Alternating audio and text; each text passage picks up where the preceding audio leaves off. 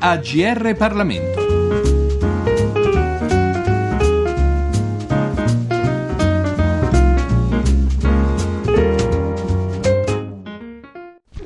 Saluto, un cordiale saluto a tutti gli ascoltatori da Giorgio Cirillo. Un titolo molto breve, sintetico, quello del libro di cui ci occupiamo oggi, Tangentopoli. Una sola parola dunque, che però evoca una stagione molto densa di avvenimenti e di significati nella nostra storia politica. L'editore è Rubettino, l'autrice è Tiziana Maiolo, giornalista, scrittrice ed esponente del Partito Radicale, partito che, consentendo la doppia militanza, le ha permesso di vivere altri percorsi politici, con rifondazione comunista ad esempio e poi con Forza Italia e con il PDL. Per presentare il suo libro basta leggere poche righe dal risvolto di copertina. Eccole. Il fenomeno Mani Pulite fu una rivoluzione strabica e incompiuta, una vera guerra chirurgica in cui saltarono ruoli e regole. Ne uscirono con le ossa rotte l'ADC e l'intero pentapartito. Si salvò il PC-PDS che pure partecipò al banchetto. La magistratura milanese si mangiò i piccoli imprenditori, ma uscirono salvi la Fiat, De Benedetti e Leni Buona. Ci furono anche morti e feriti, 43 suicidi, tra cui Gardini che il pool non volle interrogare da libero e Cagliari Cagliari, cui fu promessa la libertà, che non arrivò. Fu giustizia? Ecco dunque la domanda che da sola dà il senso al libro. Come risponde il saggio a questa domanda? Lo chiediamo all'autrice. Ma dunque, il libro secondo me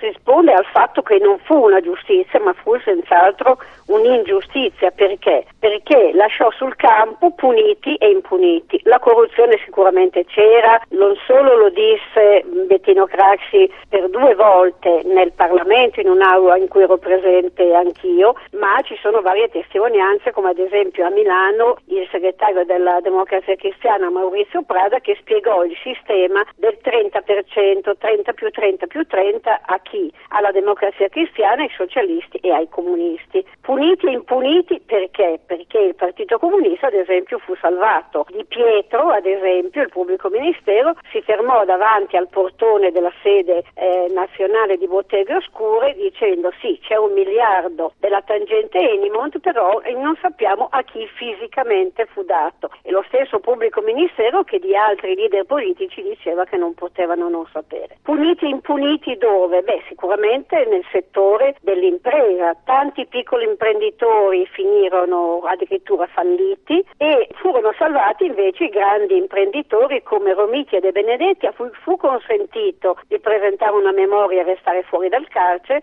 mentre non fu consentito a Raul Gardini che poi addirittura si suicidò quando ha saputo che lo stavano per arrestare. Poi ancora puniti e impuniti tutta la storia dell'Iri, fu salvato Romano Prodi ma furono incarcerati ingiustamente perché poi assolti Cagliari e Nobili. Ci furono i 43 suicidi tra cui quello di Gabriele Cagliari, io sono stata una delle ultime persone ad averlo visto, ad averlo visto vivo e puniti impuniti un pochino dappertutto. La cosa che a me ha molto colpito negativamente è stata la complicità dei grandi quotidiani, non a caso di proprietà, poi o comunque con presenza nei consigli di amministrazione di quegli stessi grandi imprenditori che furono poi salvati e anche una parte degli avvocati, cosiddetti accompagnatori, alcuni amici ad esempio del pubblico ministero di Pietro che accompagnavano alcuni futuri imputati e li salvavano dal carcere perché andavano a confessare prima e quindi restavano, restavano a casa. C'è stato un magistrato che purtroppo non c'è più, Francesco Misiani, un magistrato romano,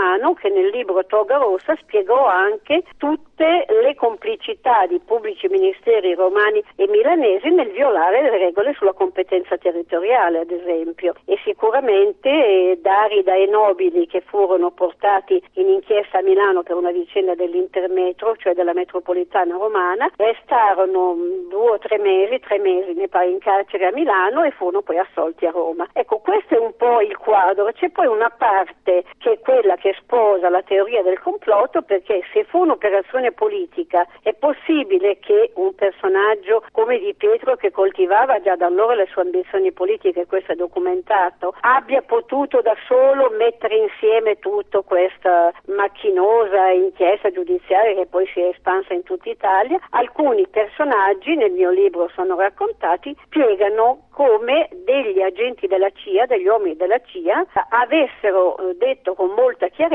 che ci fu un'operazione politica internazionale dietro a Tangentopoli all'inchiesta di Mani Pulite. Questo è il quadro generale. Poi c'è una parte che a me sta particolarmente a cuore, che sono i miei racconti sul carcere, perché io li ho vissuti tutti da protagonista perché, e, e li ho ricostruiti da giornalista, perché io più che scrittrice mi sento una cronista, li ho ricostruiti perché? Perché ero in consiglio comunale a Milano come consigliera del Partito Radicale quando fu arrestato Mario Chiesa, quindi l'ho vissuta da qui. Ero nel Parlamento, nel Parlamento degli Inquisiti, cosiddetto, cioè l'ultimo della Prima Repubblica, e ho vissuto anche, anche lì tutte le, le, vicende che hanno riguardato grandi personaggi come Craxi, Forlani e tutti i partiti che, furono, che uscirono distrutti, l'intero pentapartito partito che uscì distrutto da queste inchieste. Combinazione chi si è salvato? La sinistra democristiana e il Partito Comunista poi diventato PDS, DS e oggi PD. Si è soliti pensare a Tangentopoli come ad una sorta di spartiacque tra la prima e la seconda Repubblica. L'impressione di molti è però che sia cambiato ben poco e che la presunta seconda Repubblica sia una copia carbone della prima. Ma sicuramente una cesura c'è stata, questa che di oggi dove la corruzione c'è però è diversa dalla prima secondo me perché allora c'era appunto quella spartizione tra i grandi partiti e anche qualche piccolo ma sostanzialmente per finanziare la politica come appunto denunciò Bettino Grassi. Temo che oggi sia anche peggio perché chi ruba, chi si fa corrompere lo fa più per interesse personale che non per il partito. Dopo Tangentopoli ci si sarebbe aspettato che fossero varate nuove leggi e nuove normative atte a combattere la corruzione elevata a sistema.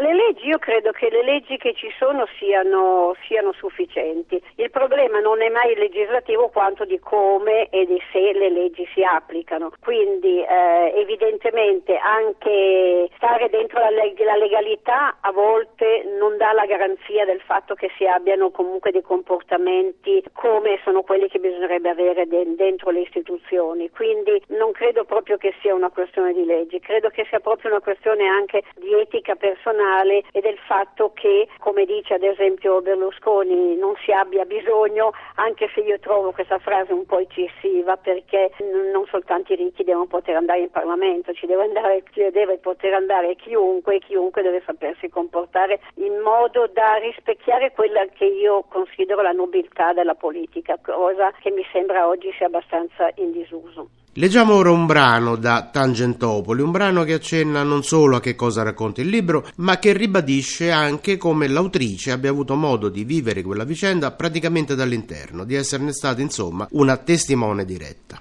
Vent'anni fa in Italia una fragorosa rivoluzione giudiziaria ha cancellato 40 anni di storia politica e di governo. Gli insorti si sono dati l'appellativo di Mani Pulite e hanno dato l'assalto alla fortezza, la Tangentopoli, la città della corruzione e del malaffare. Ne sono usciti vittoriosi, apparentemente, ma quella di Mani Pulite è una storia imbellettata e occorre superare un certo imbarazzo per togliervi un bel po' della cipria che l'ha acconciata a storia di legalità, giustizia, pulizia. È giunta l'ora di andare a toccare il nervo scoperto non solo del carattere politico dell'intera operazione, ma anche delle colossali anomalie procedurali e anticostituzionali che l'hanno consentita. Abitualmente la storia la scrivono i vincitori e in questo caso hanno già lasciato vistose tracce del loro passaggio. Questo libro non è dalla loro parte, ma non è neppure una controinchiesta per dare voce ai vinti. È un racconto, la storia di come erano i soggetti che hanno avuto una parte in commedia e in tragedia. È anche un po' come eravamo, visto che c'ero anch'io e che ho avuto l'avventura di lavorare per molti anni come cronista al Palazzo di Giustizia di Milano e di conoscere bene personalmente gli uomini del pool. Sempre per avventura, ero consigliere comunale a Milano nel 1992, quando fu arrestato Mario Chiesa, e sempre per motivi casuali ero membro del Parlamento degli Inquisiti, che sarà l'ultimo della Prima Repubblica. Ho visto il presidente della Camera Giorgio Napolitano piangere mentre leggeva la lettera del deputato socialista Sergio Moroni, suicida a causa di un'informazione di garanzia, e ho sentito con le mie orecchie alcuni pubblici ministeri ridere delle difficoltà degli incarcerati, proprio di quelli che saranno poi assolti, i potenti. La storia potrebbe essere raccontata così, nella sintesi di un qualunque prono cronista giudiziario. In Italia c'era una classe politica corrotta e arrogante che imponeva il pizzo a una serie di onesti imprenditori. Un gruppo di capitani coraggiosi, il pool della Procura della Repubblica di Milano, è riuscito a scoprire il malaffare e a liberare l'imprenditoria concussa e l'intera società dal giogo della corruzione. I politici colpevoli sono stati arrestati e processati. Se c'è stato qualche errore giudiziario dispiace, ma va messo nel conto di una possibilità fisiologica. In ogni caso ne è valsa la pena, vista la posta in gioco, ripulire l'Italia e far trionfare il bene sul male.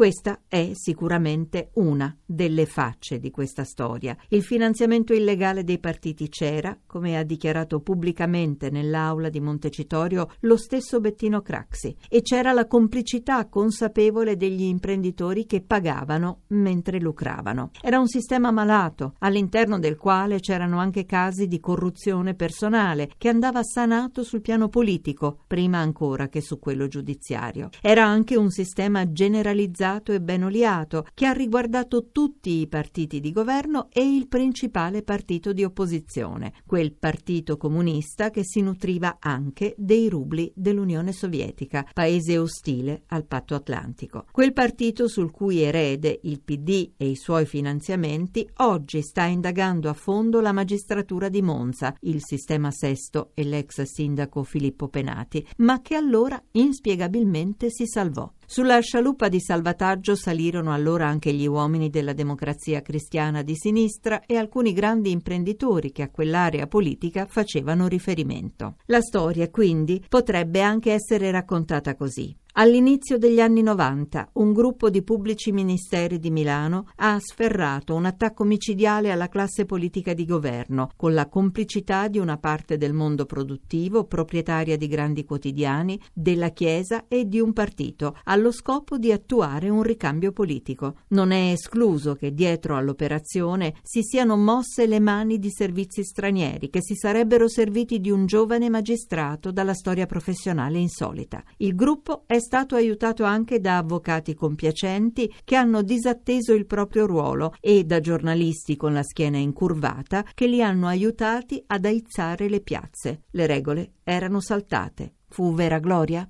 Tangentopoli di Tiziana Maiolo, edito da Rubettino. E questo è il libro di cui ci siamo occupati oggi. Da Giorgio Cirillo un grazie per l'ascolto e un risentirci alla prossima occasione. I libri AGR Parlamento. Per segnalare saggi di storia, politica, sociologia e diritto, scrivere a grplibri.it.